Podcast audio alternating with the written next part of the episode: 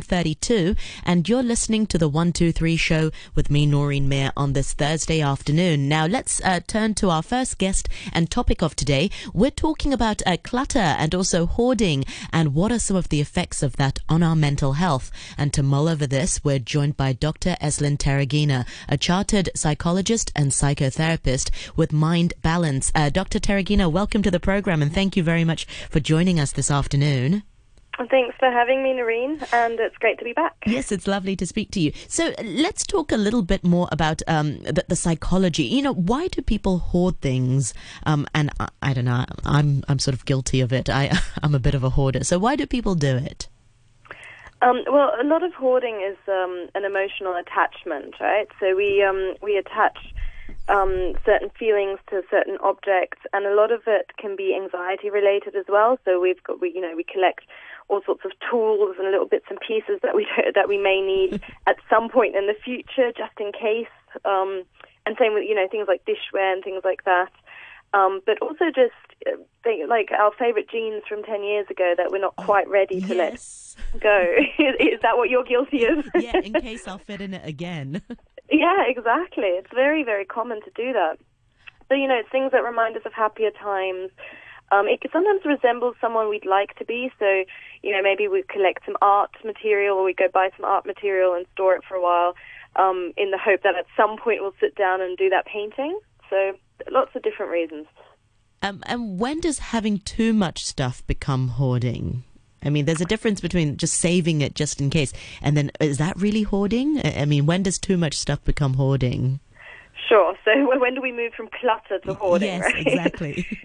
Um, well, it, hoarding is is a is a diagnosable disorder, right? So that's when it, we have such persistent difficulty to let go of items um, and possessions, regardless of what their value is. Um, obviously, it has an emotional value to the person who's hoarding, um, but it, it really compromises their living space. It compromises their social life. Um, it's linked to isolation and loneliness uh, people might withdraw. They might be embarrassed of having visitors in their house, um, and not not you know not the usual embarrassment of oh my house is a little untidy, but actually you know there's no no space to move or um, you know persistent negative feelings around around the hoarding items. Yeah.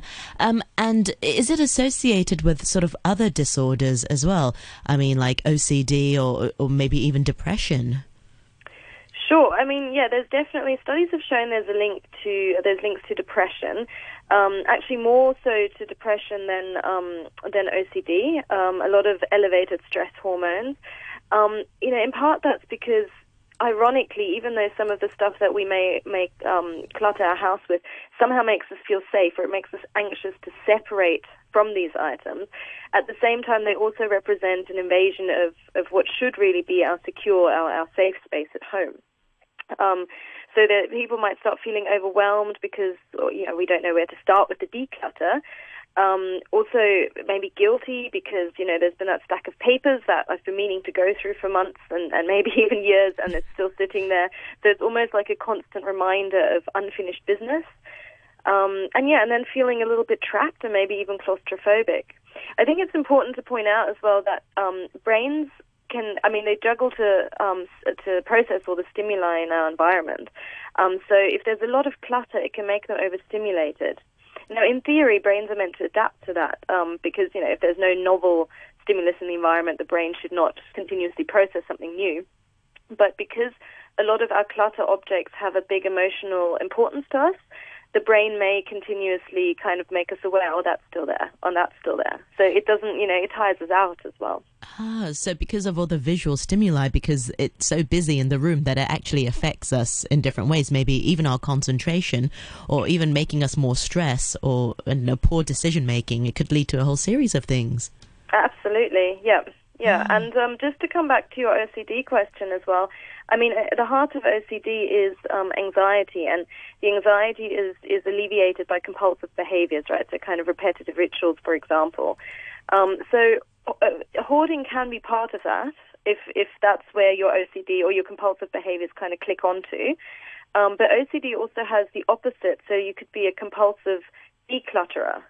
So if the items are causing you anxiety, you might actually start decluttering more. So the link to that isn't a direct, as direct as to, uh, say, for example, depression.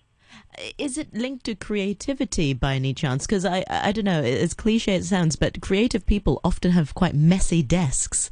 Um, I, I, don't know. Is, is maybe there's something to do with it? Some the visual, I don't know, mess makes them more stim, uh, more creative.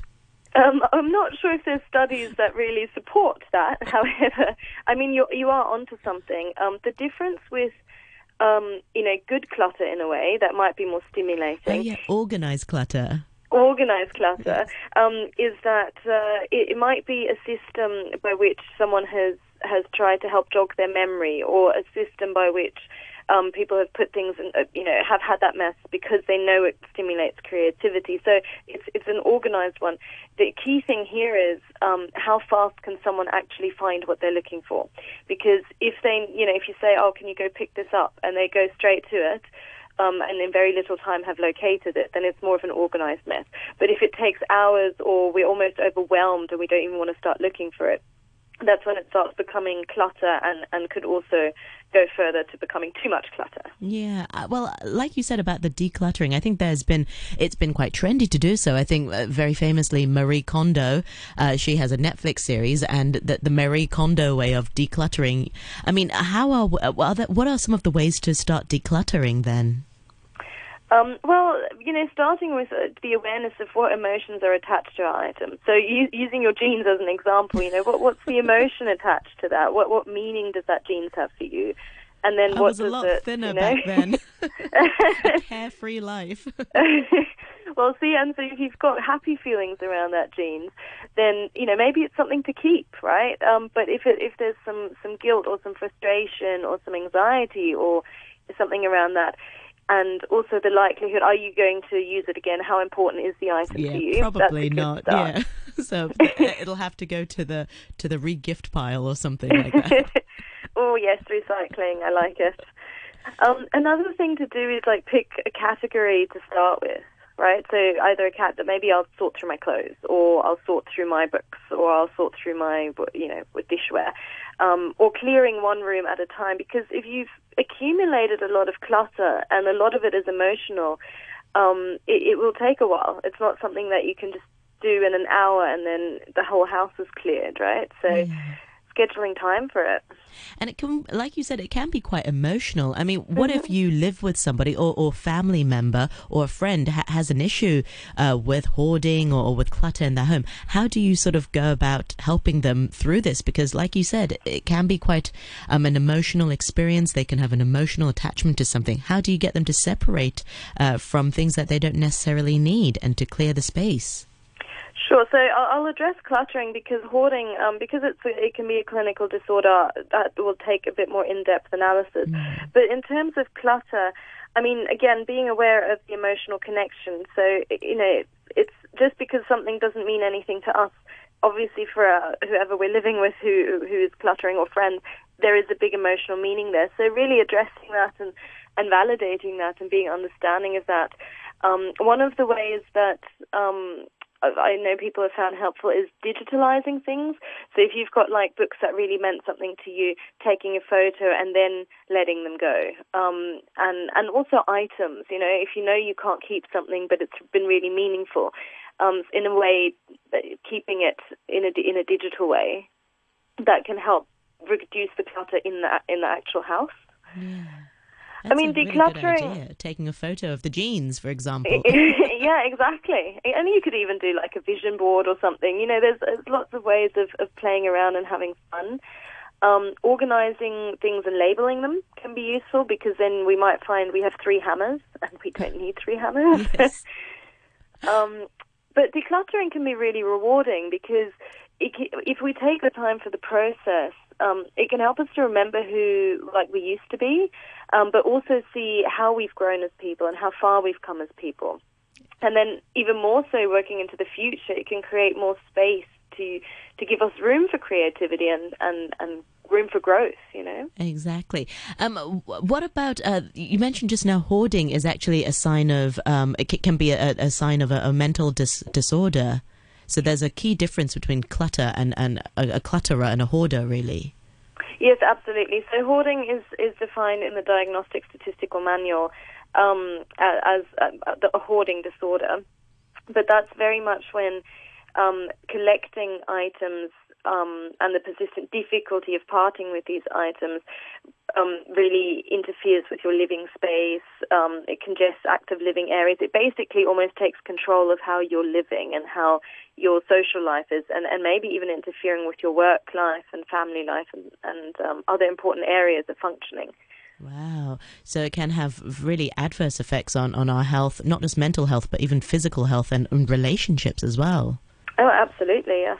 Wow. Okay, not quite there yet, but it's so easy to to, to, to collect clutter, uh, in, in, mm. especially in such small apartment spaces such as Hong Kong. And you're absolutely right; it's a really good chance to really start uh, decluttering in specific areas. Maybe start in the kitchen and then start with your bookshelf. Um, mm-hmm. And as Marie Kondo once said, I think she said, "You only ever need thirty books uh, in rotation." I don't know. Right. I think I may have a bit more than that um, in, in the house. Well, that's where uh, you know, for the people who who enjoy it, Kindle comes in, right, or some other kind of form of tablet, or again digitalizing. It doesn't necessarily solve the issue of of what's at the heart of the cluttering, because obviously, in a way, you're just transferring it to a different platform. But by putting it onto um, a digital platform, it will definitely reduce how much it affects you because you're not constantly looking at all those books and they're not interfering with your living space, right? They, they've been compartmentalized in a way.